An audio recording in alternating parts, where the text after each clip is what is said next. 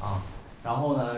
这个讲座呢今天也是讲了好多场了，然后这个今天呢主要给大家讲艺术类这场讲座，里边的很多内容呢是在昨天晚上九点半之前，九点半的时候哈才完成的，因为这个需要给大家去呈现一些新的内容，所以说我的课程基本上每一周过来听的话都是全新的，啊最新。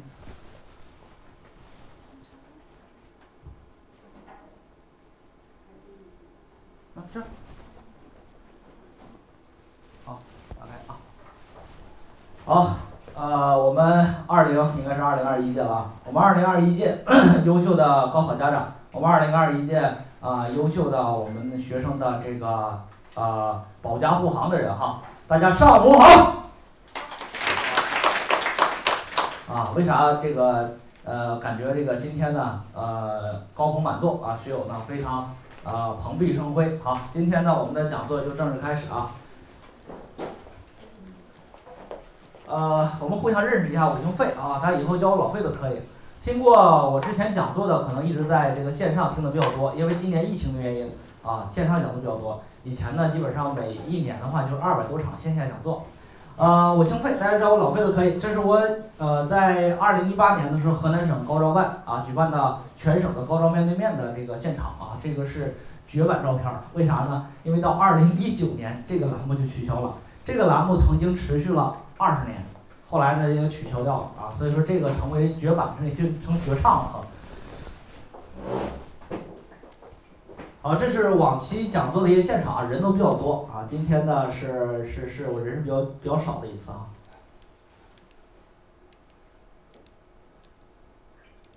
啊大家可以其实大家可以看到，从这个我们这个家长们的眼神那儿可以看到，这个是啊去年高考发分之后啊讲座，大家可以看到其实呢呃我们的这个家长的眼神都都都特别的紧张啊，因为当时呢可能我们很多的家长啊，包括今天没有来的家长，一直觉得卷填报这个事儿呢是发分儿之后的事儿，或者是说高考之后的事儿，所以说呢基本上之前一提到这东西呢就是漠不关心啊觉得这个东西还太早。呃为什么呢？这个原因有很多啊，很多的情况是来源于我们家长那个年代，因为我们那个家长那个年代从那个年代过来，刚好是这个七几年八几年的高考，啊那个年代的高考呢，其实对于我们来说呢学校没有这么多哈，学校没有这么多，专业也没有这么复杂，而且在那个年代的时候，要是谁能就是说考了一个分数，能上一个大学，在那个时候就已经不愁找工作了。但是呢随着这几年我们的这个高考发展，到现在为止，大家可以看到现在的高考的本科入学率已经从原来的百分之十，就是咱们七几年八几年高考的百分之十，现在已经膨胀到了百分之三十五以上。专科升学率已经从原来的百分之三十膨胀到现在的百分之七十八以上。从这个角度就可以看到，实际上现在的学历怎么样啊？是不是越来越水了？那么就只导致一个问题，什么问题呢？就是我们孩子考了一个分数，想选一个想选一个未来考研更更好的，或者是想考一个未来就业更好的学校和专业。所以说为什么这几年的高考志愿填报变得这么重要，原因也在于这儿。为什么好多的家长在发分之前，高考之前不关这个事儿，不关心这个事儿，那是在用七十年代八十年代的视点视角和眼光在看待二十一世纪的事儿。所以你不操心，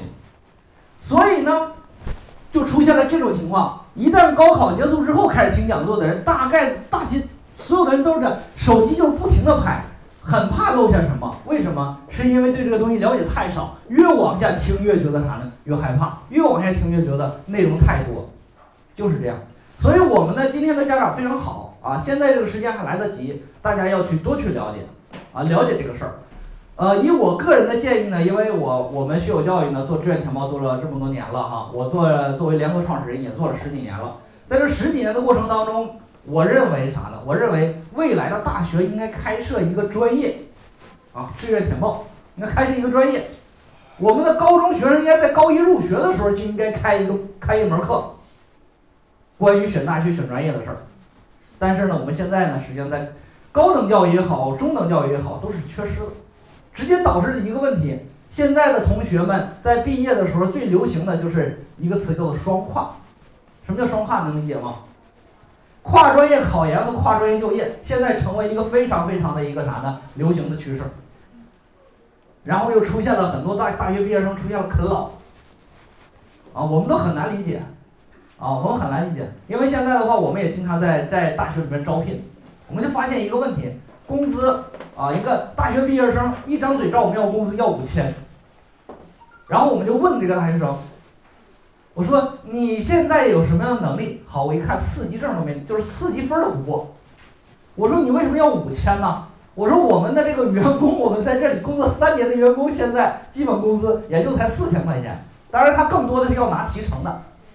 这个这个学生不这样给我算，你知道他怎么给我算吗？他这样给我算。老师你看啊，我在郑州租个房子，最起码的得两千。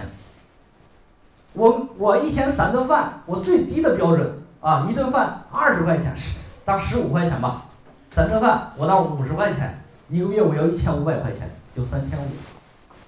我要买化妆品的，化妆品我最少最少我要一千块钱，这样的话就四千五，总归有五百块钱我我我还得出去看个电影干嘛的，所以说他只是从自己的角度就出现一个问题，企业不愿意给，因为你不值这个钱，然后学生就觉得你不给到我我就不工作，因为我还养不住我自己。所以就出现了现在大家会发现很多的啥，大学毕业生喜欢开滴滴，很多的大学毕业生，我一问哪儿的，这个郑大毕业的开个滴滴，我说你为啥呀？他说先开两年试试，就是这样。还有很多大学生留在大留在学校留在家里头干嘛呢？继续啃老，啊，女孩子居多。所以说大家会发现现在我们很多在座各位都是企业里边的呃管理层，其实你也发现了，招人很难。特别是招一些这个上进的人特别难，为什么？确实就是因为这些同学在当时选大学的时候没选一个合适的，选择专业的时候选择了一个自己不喜欢的，就一路下来将就了四年，最后呢觉得可能自己也不是特别有信心啊，所以说呢，这个我希望大家呢不要成为我们这些家长啊，等到高考之后再去了解就非常的晚了，非常的晚了。好。今天讲座大家都是来学东西的，在这个学习的过程当中啊，如果遇到好的赶快拍啊，然后遇到这个比较好的东西呢，赶快记好。既然大家学志愿填报，今天呢，我们先通过一个案例，先了解，先看看啥是志愿填报。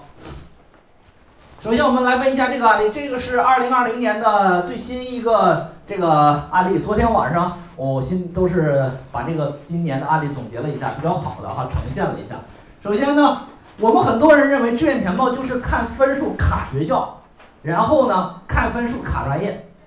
就认为是这样的。我们来看一下，我们这些同学在真正选择报志愿的时候，如果这样做，他的结果是什么样的？这个同学呢是河南郑州的，二零二零年啊是一个理科生，某同学啊为了保护隐私啊，这个同学确确实不让我暴露他的姓氏啊，姓氏都不愿意暴露，性别女孩，可报的是一本二本。高考分数六二一啊，这个分数要二零一九年那值钱了啊，东北大学都没问题。但是呢，恰恰生活在这二零二零年啊，这个分数就不值钱了。全省位次是啊两万六千四百九十三，一本批次线是五百四十四。同学的想法想读管理，想去个好地方，想上个好学校，不接受高学费。发现了吧？现在呢，有好多钱了，分数低一点的学生，哎呀，我们就要高学费，选好学校嘛，分数高一点，但凡高一点的学生或者家境稍稍普通一点的学生的话，我们坚决不接受高学费。其实这个无可厚非啊。我们来看一下最后他的选择，他的位次呢是大家记住，他的位次是两二六四九三，对吧？那么从位次卡学校的角度来说，那么志愿填报的角度来说，这个是。他是二零二零年学生，他报志愿是不是参照一九年、一八年和一七年呀？是不是？那么参照位次的话，我们看一下一九年，他是二六二四七，那么是不是也就是两万六千多？那么他能上的学校是不是就把他的位次要比他高啊？就是不是比他多呀？是不是？两万六千多就得一两万六起步往下走了，两万七是吧？所以说大家看他能上的学校都在这儿。能上的学校都在这儿，他又不接受高学费的，好，你就会发现这高学费的咔咔咔全去掉了，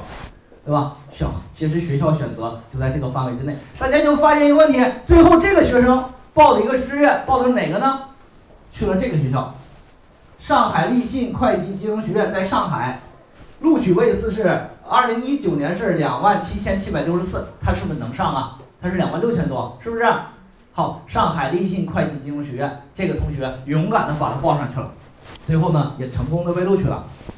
成功被录取。大家现在的问题就是出现一个问题，就是他到底录的好与不好，选的值与不值，是这个道理吧？这就是志愿填报。如果说大家认为志愿填报是发了分之后干的这件事儿，那么这个同学应该来讲这个事儿干成了，也就。